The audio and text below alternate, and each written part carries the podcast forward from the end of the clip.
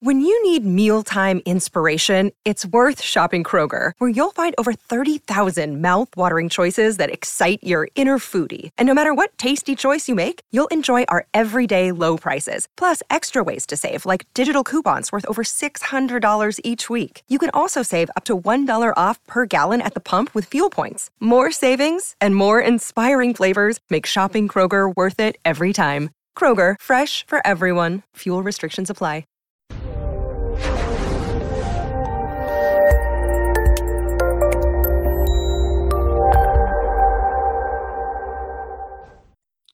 This episode was pre recorded as part of a live continuing education webinar.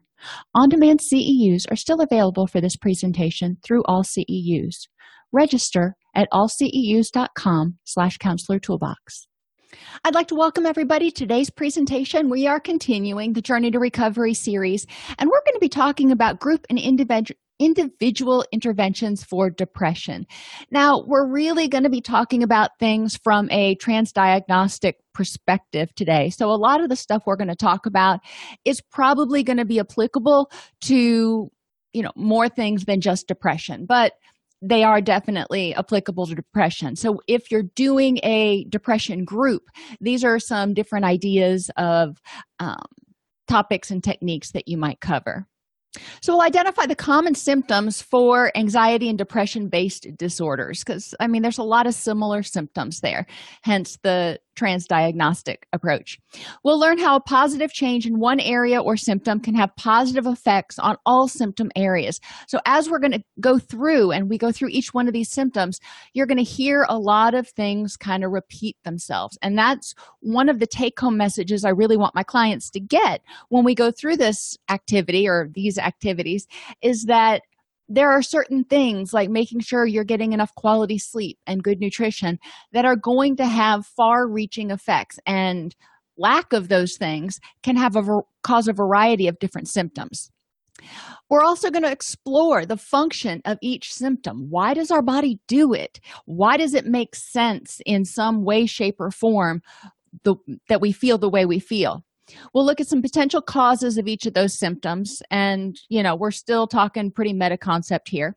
And we'll look at some interventions. And I call them simple ish interventions because what's simple for one person is not simple for another. And any change you make is going to require energy and effort so when i teach this group or set of set of groups depending on you know how involved we get in them I want clients to recognize that symptoms are your physical and emotional reactions to a threat. It's your body going, okay, we got to conserve energy here. We've got to protect ourselves for some reason.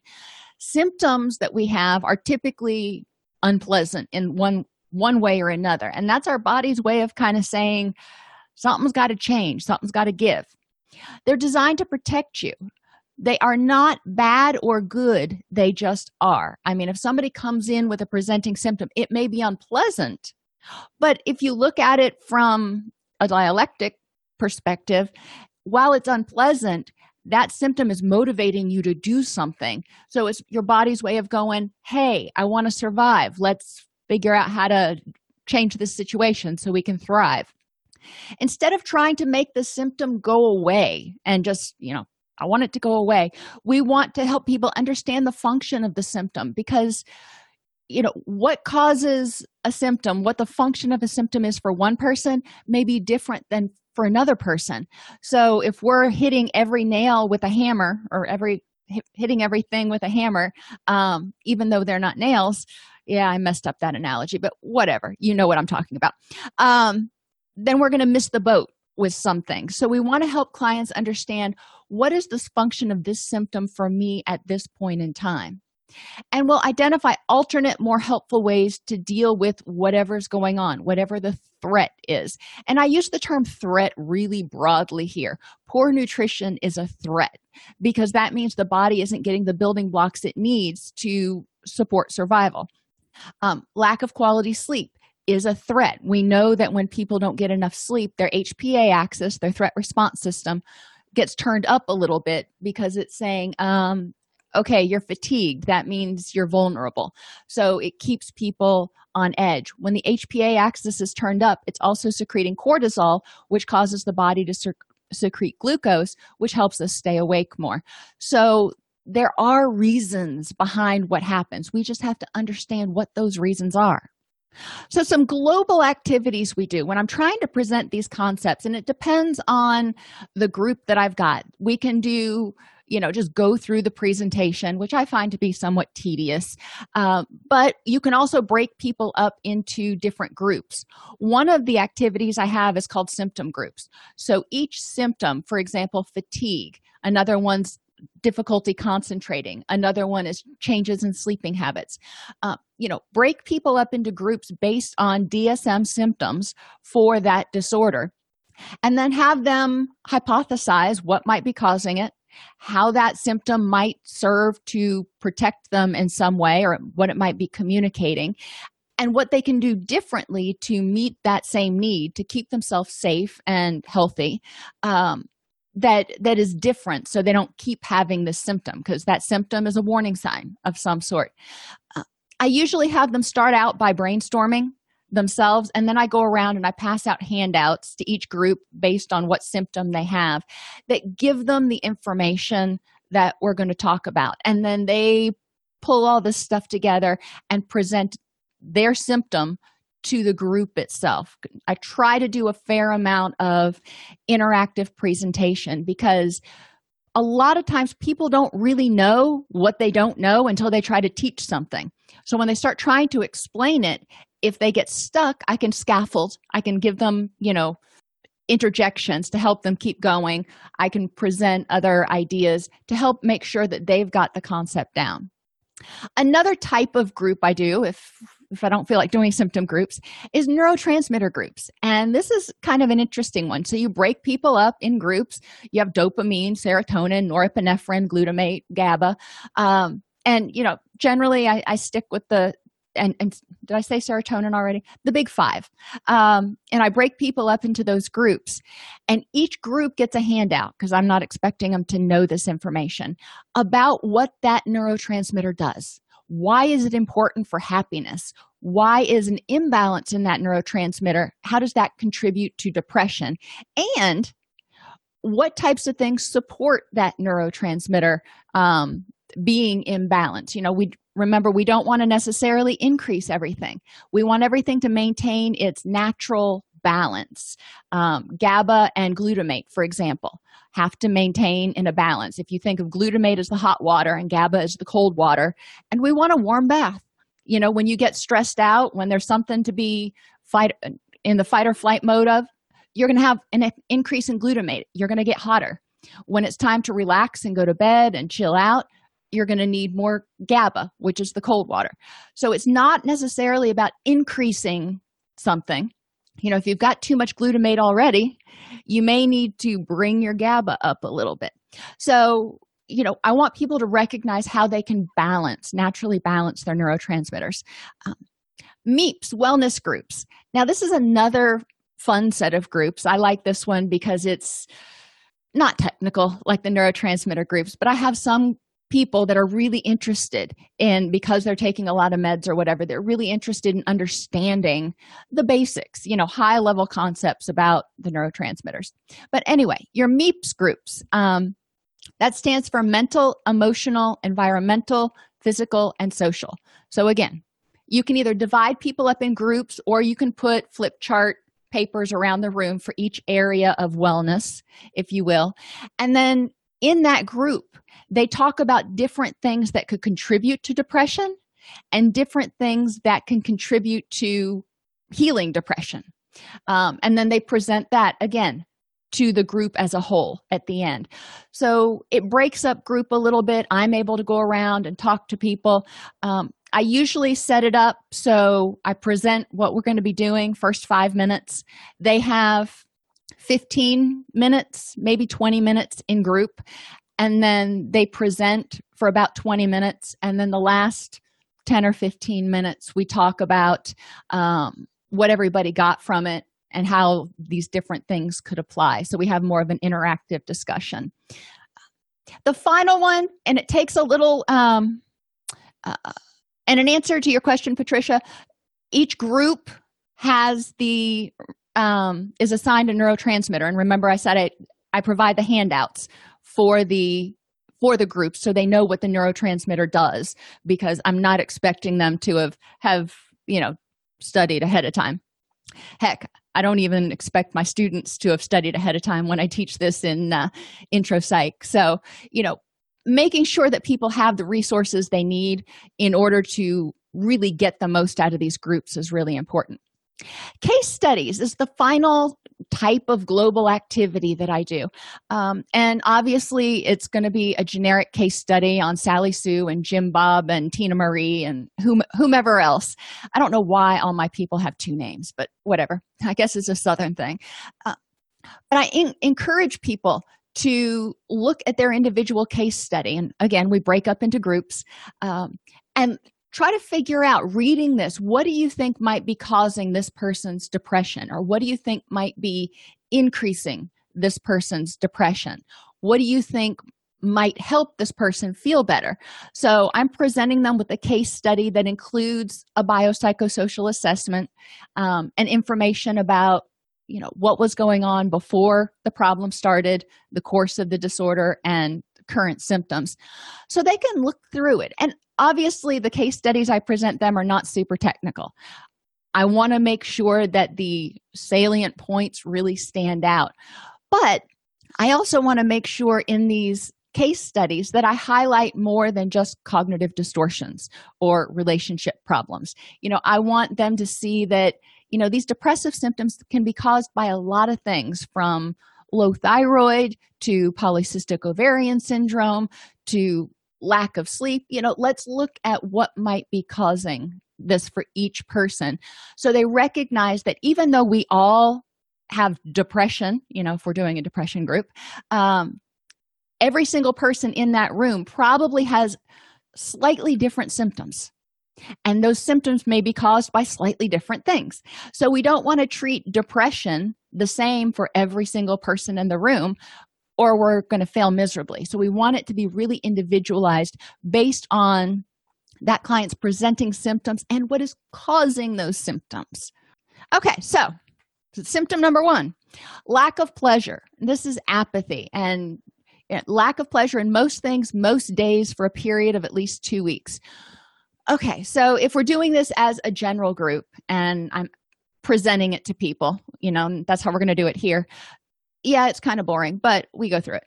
Uh, it's caused by a neurochemical imbalance. You know our our sense of pleasure is triggered when we have an increase in our excitatory neurochemicals our glutamate or our norepinephrine and our dopamine. Dopamine's our pleasure chemical. So if we ain't got that going through our brains what's the reason? So i want them to hypothesize and i generally don't show the causes you know i want them to speculate about what might cause that. But if they get stuck you know I'll, I'll throw out one and i'll say okay lack of quality sleep. How can that keep you from feeling pleasure? And i mean most of us when we've been sleep deprived because you know you've had a sinus infection or been working 20 hour days or whatever it is um, you know it's, it's hard to get excited about much of anything partly because you're exhausted. Um, but we do start to look at okay lack of quality of sleep it's hard to feel happy and get all excited about stuff when we're just we're barely getting by we're dragging um, and our body's devoting its scarce resources to keeping our immune system up and digestion and that sort of stuff. Excessive stress pleasure is when dopamine and norepinephrine are released. Um, and that's when we feel excited. When people have too much stress, they've got norepinephrine and glutamate and not as much dopamine um, because the body is saying, no, I don't want to do that again. So it's not going to secrete the pleasure chemical.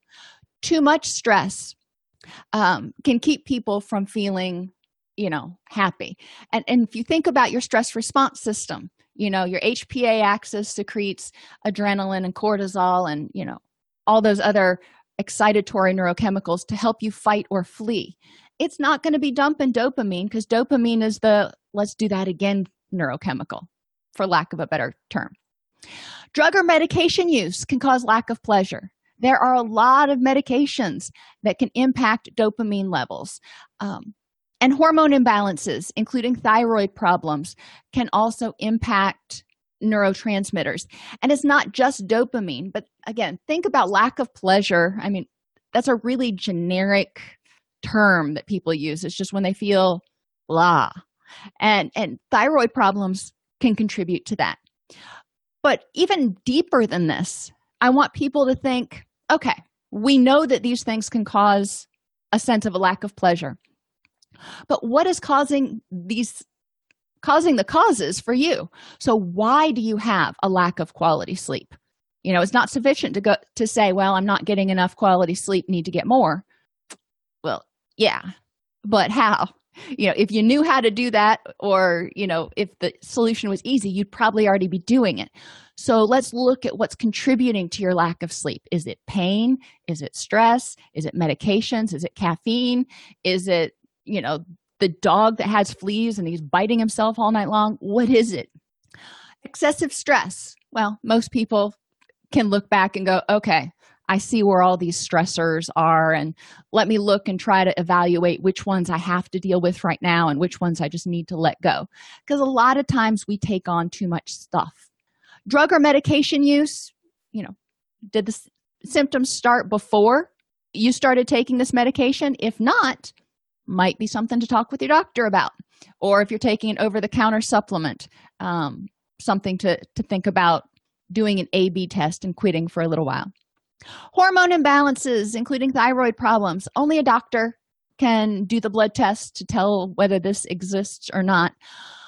But there are so many people who have inadequate levels of certain hormones. And that's not necessarily meaning they need to go on hormone replacement therapy or anything. There are a lot of things like getting enough sleep and proper nutrition and getting exercise that can be done to help balance and regulate hormones naturally. Not so much with the thyroid, but um, hypothyroid is an increasing problem in the US. So, what are the causes? Um, we also have the HPA axis, lack of pleasure, you know, your HPA axis is saying, we're not really interested in fun right now. We're interested in fight or flee. We're interested in survival. So the HPA axis secretes cortisol, which increases norepinephrine and glutamate, so focus and fight, if you will. Reductions in estrogen and testosterone, your sex hormones go down. So, lack of pleasure again, if your sex hormones are down, the libido is also going to be in the crapper. Um, when estrogen and, ser- and testosterone are low, it means that serotonin is less available. Oh boy. Well, serotonin helps regulate anxiety when and when people are stressed out for too long and anxious for too long, their body goes into that state of learned helplessness where they start feeling depressed. The body goes, "You know what? Been trying to fight this for too long. I ain't winning. I give up." And, and they actually have seen changes in brain activity after prolonged exposure to certain stressors that show that sort of learned helplessness reaction. Um, but also, okay, so less sex hormones means less available serotonin. Less available serotonin means less available melatonin, which is the hormone that helps us get sleepy. When we have impaired sleep, our body thinks we're under stress for some reason it increases cortisol keeps the hpa axis revved and we go through this cycle again. So we need to break the cycle somewhere. Lack of pleasure is your body's way of signaling there may be a problem. Conserving those excitatory neurotransmitters it's conserving energy for a real crisis. But unfortunately those excitatory neurotransmitters like norepinephrine and glutamate that rev us up you know when you add dopamine to the mix they're like woo you know that's your happiness. Uh, but when you don't have dopamine in there that's you know stress and anxiety when you add adrenaline. Um, but in any event your body is going i need to hold on to this energy. So we're not going to waste it quote unquote waste it on you know happiness and excitement and exhilaration. We're just going to sit here and hold on to this until there's a big problem. When we feel this way Nobody wants to feel this way for long. So, in a way, our body is forcing us to address whatever imbalance is there so we can start feeling a little bit better. I encourage people to use a solution focused approach to coping with their symptoms. And sometimes people are willing to work on one thing or not another, or one symptom is more prominent uh, or problematic for them than another. Fine. You know, I tell them that depression, in my mind, is like a woven blanket, a really heavy woven blanket, and it's over your head. You know, you're just, it's almost oppressive. But no matter where you start pulling a string on that woven blanket, eventually the whole daggum thing's going to unravel. So just start doing something, and you're going to feel that blanket start to lighten. You're going to feel that oppressive feeling start to lighten. So, anyway, I encourage people to think back over the last two few times when they've been depressed or just haven't found pleasure in anything, even if it was just for a few hours. I don't want people to um, really get stuck if you will um, trying to think about okay when was the last time i was really truly clinically depressed when we think back over you know times when we've had we've been just really down for an afternoon or for a day what did you do to help yourself feel better you know some people say i just went to bed and i told myself you know what? Tomorrow's a new day. I'm just going to start over again. Reboot if you will.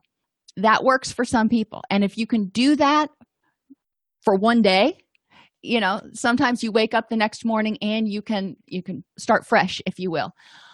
When it doesn't work is when people just continue to go to bed and hope when they wake up things will get better. They wake up things are not better they go back to bed. And it's just this constant state of waking up lethargy and going back to sleep so we brainstorm what things do you do to help yourself feel better and find pleasure? Sometimes you've got to bring pleasure in. Just because you don't have misery doesn't mean you're necessarily happy. And we talk about yin and yang in when we talk about um, uh, this aspect because you can have too much stress, or you can have an average amount of stress, but not enough pleasure and you want them to be balanced. So sometimes it's about adding the pleasure into your life. So, what do you do? What makes the depression or lack of pleasure worse? You know, for some of us, sitting in a dark room watching TV or something actually makes it worse because we feel more stagnant. Um, so, asking people to think about what have you done when you felt like this that really didn't help you feel any better? so they know what's on their list that they probably should try to avoid doing. What can you do to prevent triggering your depression or lack of pleasure?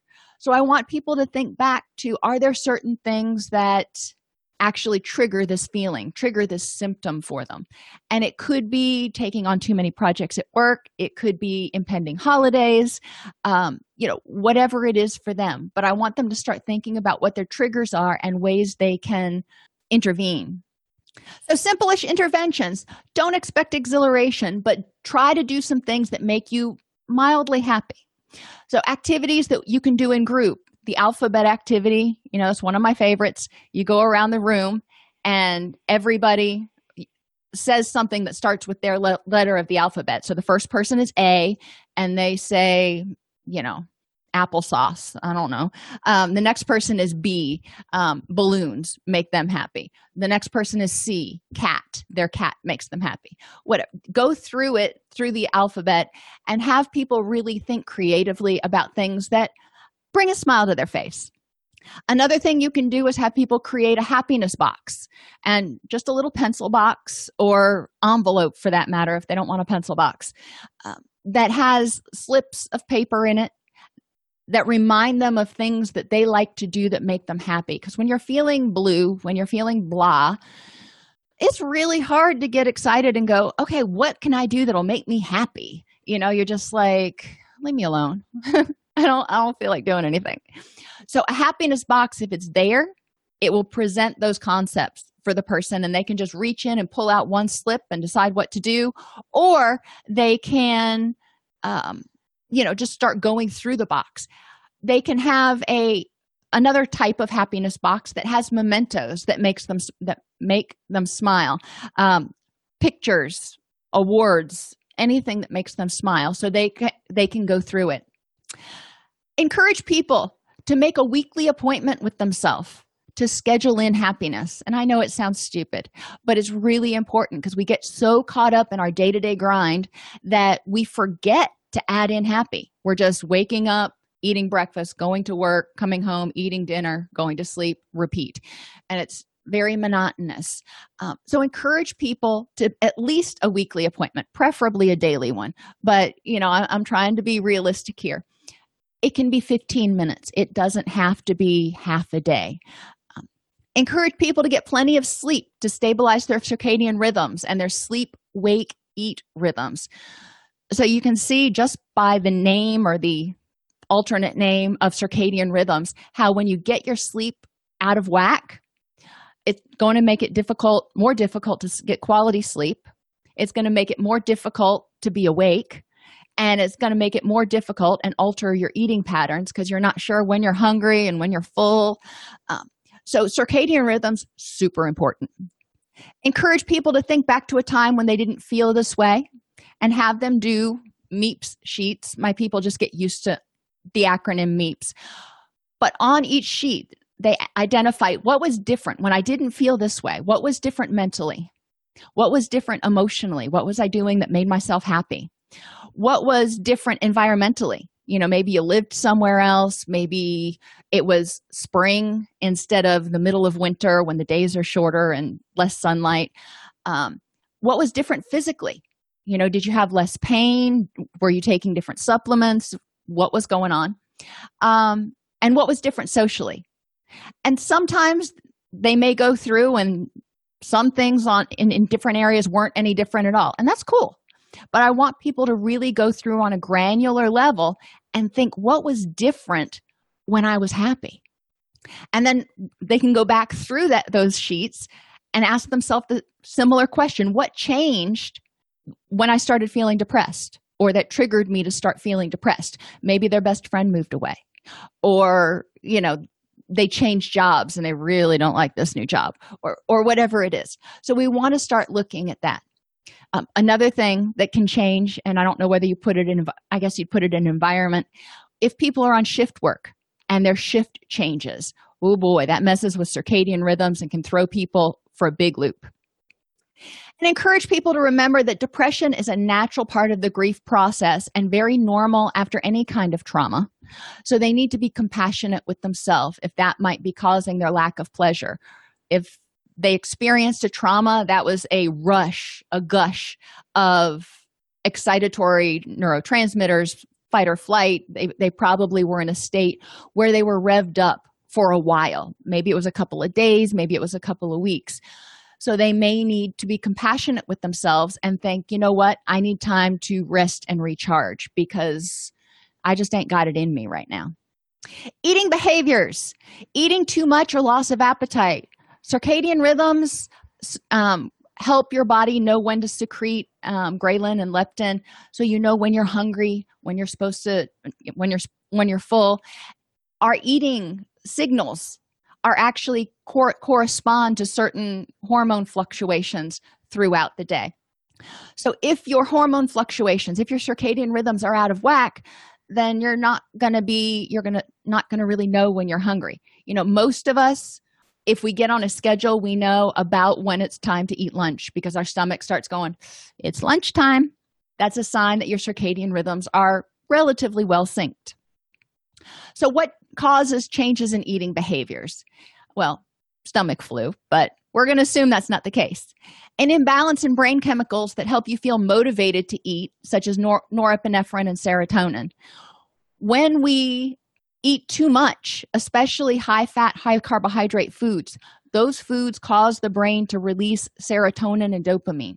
So, serotonin is calming, dopamine is your pleasure chemical. Makes sense that you know if one or more of those is low for some reason you may be trying to fill the gap or self-medicate if you want to use that word with food there are five primary causes of overeating. Now there's lots of causes but five primary that i tried to lump together. Your body needing the building blocks. Sometimes we crave foods you know and this is obviously more with overeating. Sometimes we crave foods um, that our body needs to make the neurochemicals and make whatever it needs to rebuild itself. So people may tend to overindulge. I know every once in a while I will just get this craving. I'm like, I have got to have red meat.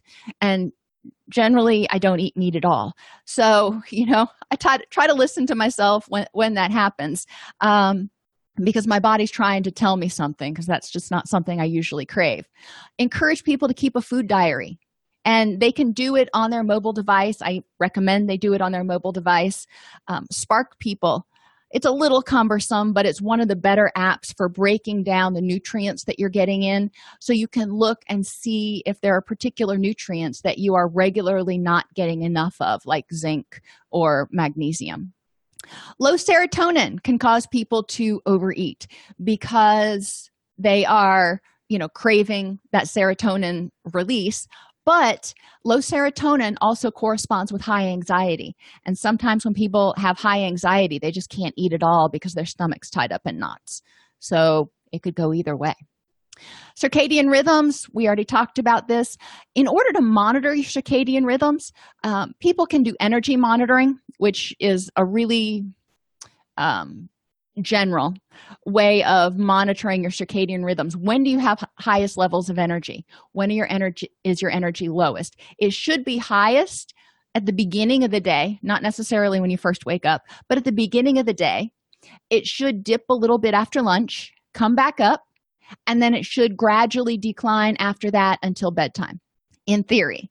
So have people monitor their energy levels. And if they find that they're waking up at eight o'clock at night, but they can't get jump started throughout the day, um, then that's something that they may want to consider. Another thing that they can look at is um, getting a uh, fitness monitor that shows them when they're sleeping because if it shows that they're getting the, the brunt of their deep sleep at the beginning of their sleep cycle and then they're getting progressively lighter sleep throughout. That's the way it's supposed to be. If their sleep is all over the place, that may indicate that their circadian rhythms are at least a little bit out of whack. Um, habit and self soothing. Sometimes we just eat because it's what we do. When you're watching a movie, you eat popcorn. When you, when it's dinner time, you eat. You don't question whether you're hungry or not. So again, if you have people keep a food diary that indicates what they're eating, how much they're eating, but also why they're eating. You know, have them ask the question. It doesn't necessarily mean they don't eat, even if they uh, aren't hungry or whatever. It just means they're becoming more aware of why they're eating. And thyroid issues can also cause people to eat too much or too little. Um, so, again, get that physical in there. Thyroid issues, hormone issues are going to continue to come up as our nutrition and and sleep issues. So it's important to work with a physician to rule out any of these biological causes because taking an antidepressant or talk therapy ain't gonna help any of those things. And if those are the primary things causing the neurochemical imbalance then we're going to be really struggling to help that person reach maximal gains. Um, in response to what lacey asked about the research on gut health and mental health our gut. Well 80% of our serotonin is in our gut but you know that's not as much responsible for our mood as it is for other things. Serotonin is responsible for a ton of stuff. Um, and and you can look i think it's 17 different functions in your body that serotonin is responsible for including things like gastric motility and heart rate and, and things like that. So we do want to be aware of what um, what's going on in our body. Since neurotransmitters are made from the foods we eat, if we're not able to ingest, digest, and absorb the foods that we eat, we're not going to be able to give the body the building blocks it needs to make the neurotransmitters it needs to help us feel happy or even scared for that matter. Um, so I think there is a lot of truth in the fact that our whole body machine has to be healthy. You know think about your car. Um, you know if your gas line is functioning well and you've got oil i don't know much about cars but i do know that if you put sugar in the gas tank it ain't gonna work so good. Um, and things are gonna start getting clogged up. Or if you run it even with without sugar but with crappy gas and things start to get clogged up and gooky I, I said I didn't know much about cars, um, then it's not going to run as efficiently because it's keeping the gas from efficiently getting through the system. Same sort of thing with the nutrients. We need to make sure that our body can make what it needs to keep all systems functioning um, endocrine as well as you know neurotransmitters and everything else okay so when we talk about eating behaviors i ask people how do they cope in the past when they have not had an appetite or they've been eating to self-soothe how do you deal with it? Um, and and a, a lot of people that i work with um, tend to eat to self-soothe. There's less of the just no appetite but there is a portion of people with no appetite. So you want to cover both both ends of the spectrum and say what do you do? You need to get minimal nutrition but you also want to get you know you don't want to eat too much but you want to get good nutritious foods in there. So what can you do? How can you make sure you're eating a generally healthy diet and making sure your body has the building blocks it needs? And that comes down to being aware of what you eat. Food diaries are great you know. I, I know people don't like to keep them um, but it does really provide a lot of insight.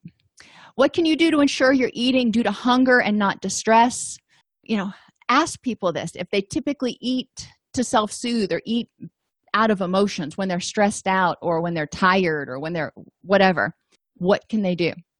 Uh, make sure they know what foods they generally eat to self-soothe. So if they're cramming down those chocolate chip cookies they know you know this might be a clue that something something else is going on. What can you do to prevent non-hunger eating? And there's a lot of things people can do. Uh, brushing your teeth right after a meal mint in, which is i guess one of the reasons they use it for toothpaste um, is actually an appetite suppressant. So p- people typically aren't as hungry if they brush their teeth right away. In our house we clean up the kitchen because once the kitchen's clean i don't want to mess it up again. I don't like coming down to a to a to a dirty kitchen in the morning. Um, getting out you know instead of sitting around the house or c- continuing to sit around the table getting out away from the kitchen away from the food doing something um, can also prevent non-hunger eating. Um, simplest intervention simple-ish interventions. Stop consuming caffeine at least eight hours before bed. Easier said than done i recognize but encourage clients to be aware of how their caffeine in, intake impacts their mood. Drink enough water. Um, when we are dehydrated a lot of times our body will actually start craving salty foods in order to or sugary foods in order to get us to eat those which will make us drink water to compensate. It's kind of a weird system. Um, or you'll start craving something like watermelon or iceberg lettuce. Either way. Try to have three colors on your plate at every meal. This is a fun activity to do um, especially you know if it's not too close to dinner time and people are just starving anyway. Uh, put sheets around the room with the colors yellow red and then one for bl- blue black and purple green orange white and brown. And then divide the paper in half. And on one side it's breakfast and on the other side it's lunch and dinner. Because some things like broccoli you're probably just not going to eat for breakfast. And have people identify foods of each color that they might eat at each meal. So, yellow can be bananas, red can be um, cranberries, blueberries, um, blackberries. You know, there's a lot of fruits and berries that go well in breakfast. Some people will actually use black rice and cook it into like a porridge for breakfast. So, you know, that might go in there too. But encouraging people to get creative with the different foods that they eat. So they have those three colors. Not only does it increase the um, antioxidants and help people stay healthier it also provides a broader array of different micronutrients. And three colors on a plate actually tricks your brain into feeling full faster than if you're eating a plate that's like all one color for whatever reason when our brain sees a plate that's like all whites and browns it doesn't register as much food as if it sees multiple colors. Interesting little tidbit. Eat feeds foods you enjoy but in moderation. If you feel deprived you're probably going to tend to binge on things. Um, so eating foods you enjoy, whether it's chocolate or pizza. I love pizza. Um, and I justify it by saying it's got vegetables on it, it's got dairy on it, it's got fruit in the form of tomatoes, it's got grains in it, and you know, it's got those fats so I can digest and, and metabolize the fat soluble vitamins. I've justified pizza really well to myself. Um, but anyway, you want to do it in moderation. You don't want to eat a whole pizza. Um, but if that's going to help you feel a little happier, if you want to reward yourself, then, you know, okay. Use a plate, don't eat out of the bag. Get enough sleep. sleep again, I know. So you're not eating to stay awake. When we eat, it increases our blood sugar. So sometimes people eat because they think, well, I'm feeling really sleepy. If I have something to eat, it'll wake me up. But eating also triggers the rest and digest response in our brain. Once we get a full belly, our body says, okay, we need to slow everything else down so I can divert energy to processing that food. So, eating can kind of bite you in the butt if you're trying to stay awake. Encourage people to experiment with essential oils. Some, like grapefruit, um, will decrease appetite, others will increase appetite. Some um, like clary sage can decrease stress. There are some that can decrease cravings. You need to do a little research on it. Um, and two different activities i've done with essential oils. I've done test sniff where i've had cotton balls in little ziploc bags of various essential oils. And people are not applying this at all. They're sniffing it. But if you've got clients who are sensitive to smells um, that can be a no-go for a group. Uh, when we do the test sniff i have people sniff the bag and say you know how does that make you feel? Do you like that smell? Um, and so they can start figuring out the ones they like because generally ones that are going to work with our chemistry are ones that we like and ones that are, are triggering something we don't need we're going to shy away from it. They're going to feel too strong or too powerful. So test sniff is one thing or you can do handout presentations and i'll print out or i'll get handouts from essential oil companies on different essential oils and i will provide each group with a handout on a dis- different essential oil and they will read about it they will learn about it and then they will present their information that they learned about that particular essential oil to the group. Um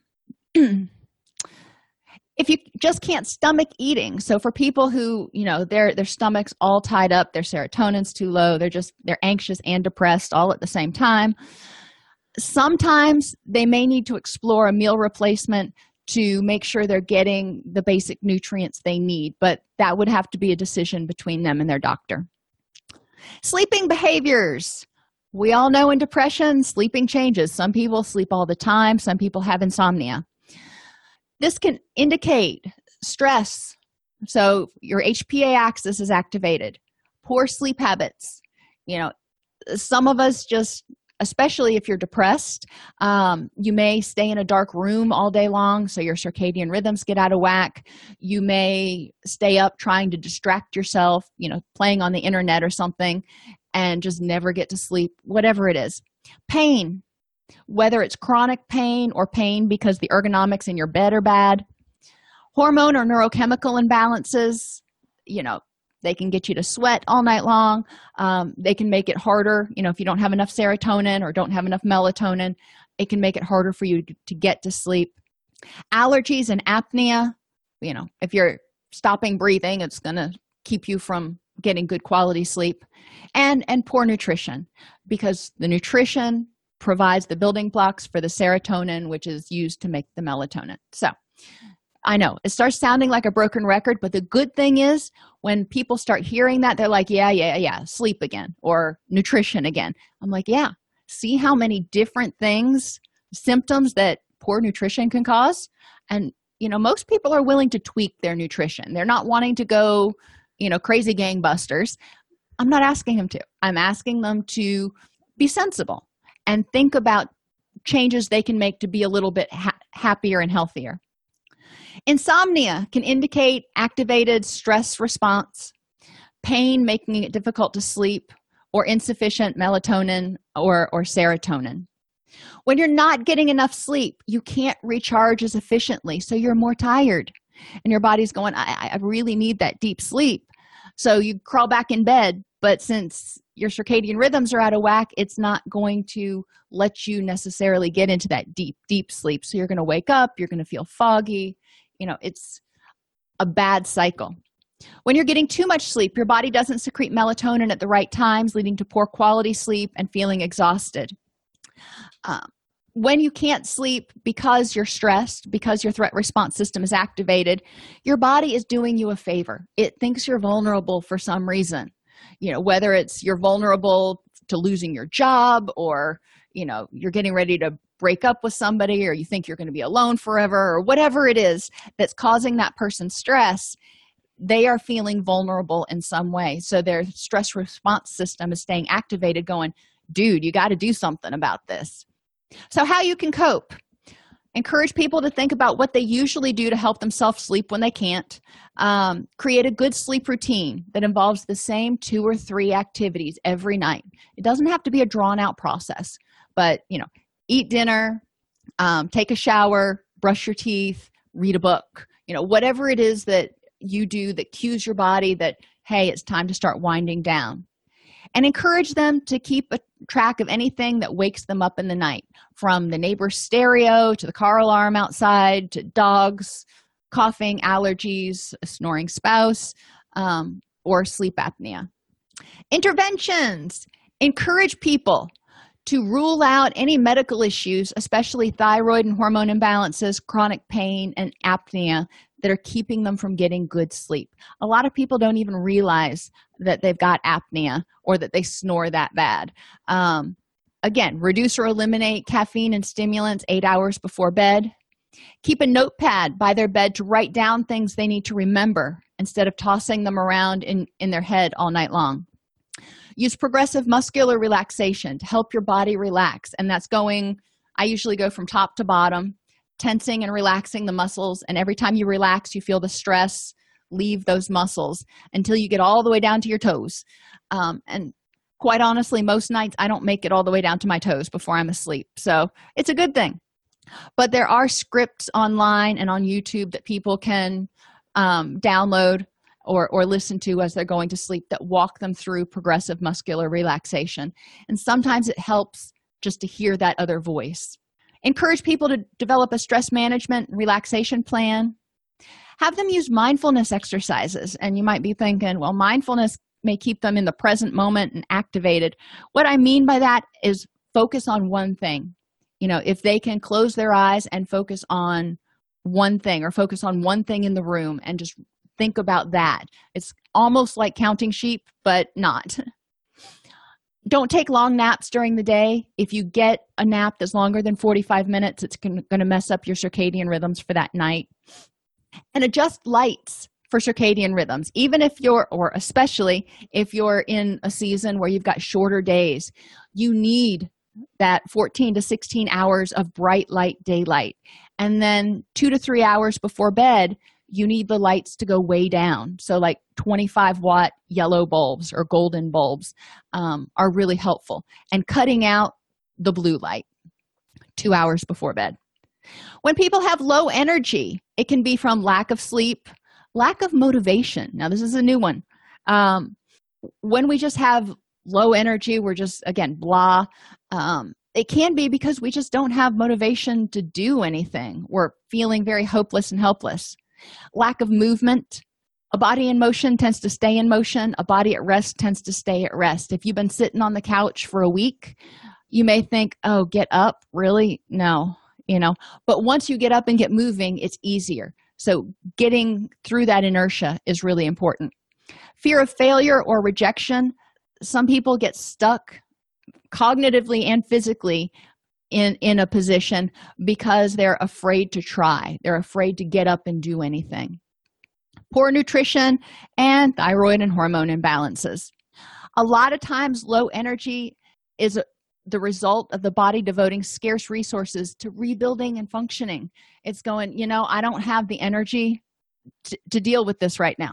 I, have got to re- rest and repair because you ain't been getting enough sleep So the body may be going, I'm holding on to those excitatory neurochemicals, even the happy ones, because I need to rebuild. Encourage people to think what besides caffeine helps them get energy. I encourage people to start their day off in a brightly lit room, um, preferably outside or you know next to a a sunny window. It's, it's obviously better to get it directly from the sun have them think about what drains their energy mentally, emotionally, environmentally, physically, and socially. When they felt lethargic and just stuck and like they were carrying a 50 pound rucksack in the past, how did they help themselves feel better? How did they get energy? And a lot of times the answer comes down to a couple of things get moving, because once you get moving, kind of like when you start on a bike, you know those first couple pedals it's just like oh my gosh. But once you get your momentum going it's a lot easier to pedal. Um, so encouraging people to get through that inertia period um, and and stabilize their circadian rhythms. Simplish interventions get up and move around. Try doing 15 and that means whatever it is you know think I should go outside and walk around, or I should clean the house, or I should I go out and weed. That's just my thing. Um, I get up and I go out and weed for 15 minutes. And if I'm still feeling like I've got that rucksack on my back, then I allow myself to go sit back down. But most of the time, once I get up and out, I feel good. And before I know it, two hours have passed. Stay hydrated. Dehydration leads to low energy. Focus on stabilizing circadian rhythms, stay off that stimulant roller coaster? Increase motivating chemicals by having some successes. When you're having some successes when you're having some release of dopamine and and positive chemicals people tend to have a little bit more energy and motivation to do the next thing. Get an accountability buddy. Sometimes you need somebody to grab your hand and go come on we're going. Let's let's get off the couch in order to get you through that inertia and have people identify any fear or depressive thoughts that may be dampening their motivation or draining their energy and deal with them. You know if they're constantly worried about this that or the other thing they're going to probably feel exhausted because worry takes a lot of energy. So if they can devote that energy to something besides just stewing on worry that's going to free up a lot. Agitation you know a lot of people when they're depressed don't feel agitated but there are a lot of people who have concurrent anxiety and agitation so i do go over this one. Can be caused by high levels of anxiety stimulants that they're using to self-medicate their depression if they're just living on caffeine and espresso and or unstable blood sugar um, or poor nutrition. If your blood sugar gets low then you may start to feel really shaky. Likewise when your blood sugar gets really high you may start to feel shaky. Um, so people who have great fluctuations there can feel shaky which can make them feel nervous and agitated. When you're sped up your body is likely detecting a threat of some sort whether it's a real threat or it's chemically or cognitively induced. So again solution focused. When they feel driven or anxious how have they been able to get it under control? Do they call a friend? Do they journal? Do they go on a run? What is it that they do? And when you're feeling this way what can you do to be kind to yourself? When we're feeling agitated we typically tend to not be the most pleasant people to be around. So when you're feeling agitated what can you do to be kind to yourself so you know you can in, improve your environment and eh, be nice to others so they can be nice to you Simplish interventions reduce anxiety by addressing unhelpful thoughts, using distress tolerance skills to feel the anxiety, accept it is what it is, and let it pass. Surfing the wave, as we uh, urge surfing. Um, we've talked about that before. Practice good time management so you don't feel pressured. If you're taking on too much stuff, then it's going to increase your stress, which could increase feelings of being overwhelmed and hopeless and helpless and anxious. Make a choice not to let anxiety run your life. And you're like, yeah, right. Easier said than done. Yeah, it is. However, cognitively, people do have the ability when they start feeling anxious to go, you know what? No, I am going to push that away for right now because I'm dealing with this other thing over here. Pay attention and reduce how many stimulants you're taking including caffeine, nicotine, diet pills, decongestants, and pre workout supplements for any of your fitness um, people. And make sure that they're, they're stabilizing their nutrition.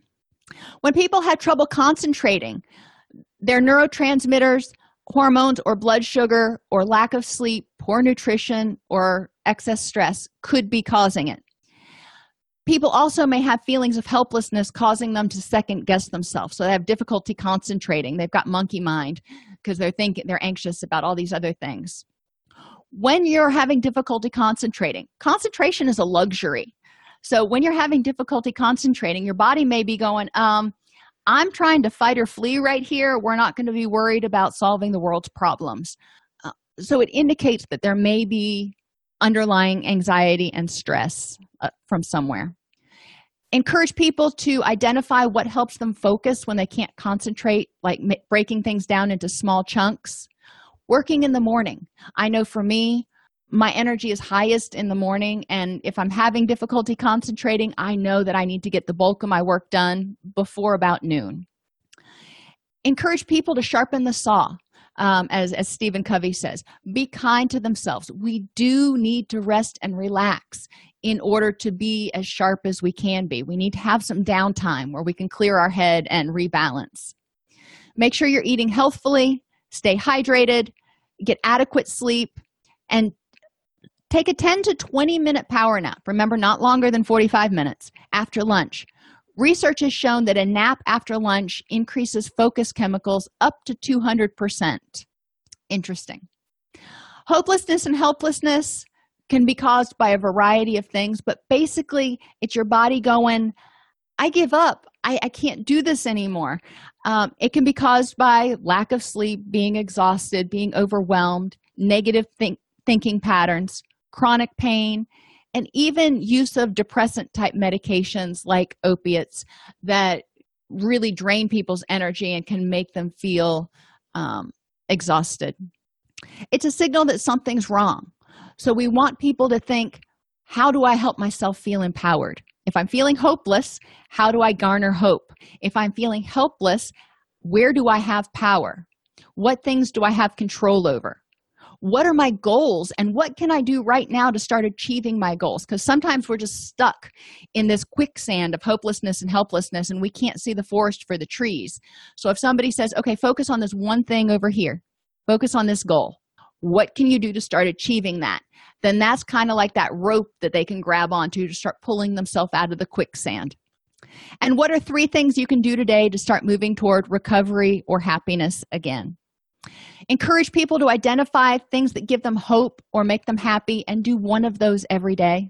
Get adequate sleep, drink at least eight hours, uh, eight hours, eight glasses of water, and encourage them to talk with a friend and create a plan to get unstuck. Because again, sometimes you need a friend holding that rope that you're grabbing onto to get out of that quicksand in order to, you know, move forward. You need the encouraging words and the direction from someone who's not feeling completely overwhelmed. Most depressive symptoms are caused by changes in neurochemistry. That's just, you know, we feel our feelings because our brain chemicals are doing something to protect us. These changes can be caused by emotional upset that triggers the HPA axis, unhelpful or unpleasant thoughts that trigger the HPA axis, pain, poor quality sleep, poor nutrition, medication side effects, a lack of pleasure, behaviors that alter brain chemistry, such as anything that causes dopamine surges like bungee jumping, gambling, sex, or por- viewing pornography. Coping with depression requires an understanding of what triggers that symptom for that person. Is it lack of sleep? Is it stress? Is it pain? Is it all of the above? We need to understand what triggers it for that person what has helped them in the past to prevent or cope with that symptom that gives us a clue at what might be triggering it now and that also helps us identify the function of the symptom in order to prevent the need so if poor nutrition triggers the symptom and eating a healthier diet helped prevent it in the past then we may recognize that the symptom that they're having is their body's way of going hello you need to eat a little bit better. So you know they know what they need to do. Think of your body as as trying to give you clues all the time and think of it as a um i don't know experiment if you will okay um, one person wanted me to review the neurotransmitters. Um, dopamine is your pleasure chemical and it also helps with concentration and learning. There each one of these neurochemicals does a lot of things but um, hitting the highlights. Dopamine is um, concentration learning and pleasure. Serotonin is responsible for um, helping us feel less depressed help helping us feel less anxious um, is broken down to help make melatonin. It's also um, responsible in, in, some degree for our level of pain perception. Um, norepinephrine is our focus and concentration chemical. It's excitatory. It helps us kind of wake up and pay attention. Glutamate is an excitatory neurochemical that gives us our get up and go. It's broken down to make gaba which is our natural our body's kind of natural volume. So and and gaba is the other one. So those are the ones that i usually focus on. You can talk about acetylcholine but that gets that gets kind of muddy in the waters. The big five are the ones we usually talk about in group. Yes um, encourage people to consider everything they're putting in their body. James pointed out alcohol. Is a depressant? And interestingly enough it also causes anxiety. Um, its initial effects when you are intoxicated are depressant effects so it can slow breathing and make apnea worse. Um, and as it wears off um, the body can't it wears off faster than the body can replace that depressant effect with gaba. So people experience anxiety um, hypertension other things when they are detoxing or when the alcohol is leaving their system which leads a lot of people to drink some more to kind of make the feeling go away. So it is important to recognize that anything you put in your body can have um, a, emotional if you will can trigger feelings. Meeps um, let's see let's go back here. Meeps are mental emotional environmental physical and social. Glutamate is is one of your excitatory neurotransmitters. Um, so it helps you with your get up and go your fight or flight response. And like i said all of those neurotransmitters do a whole lot more than what i pointed out but those are the the ones that we focus on a lot in in psychology. Um, for example serotonin has 17 different there are 17 different types of serotonin receptors and each one of those serotonin receptors does something a little bit different. So it's not just as simple as saying it does this and this this alone.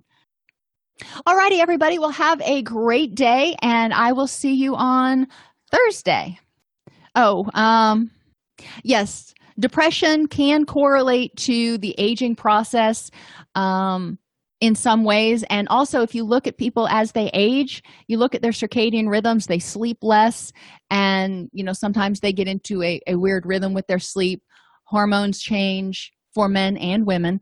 Um, so there's a lot to be considered from a biopsychosocial diagnostic perspective. All right everybody have a great day. If this podcast helps you help your clients or yourself, please support us by purchasing your CEUs at allceus.com or getting your agency to sponsor an episode.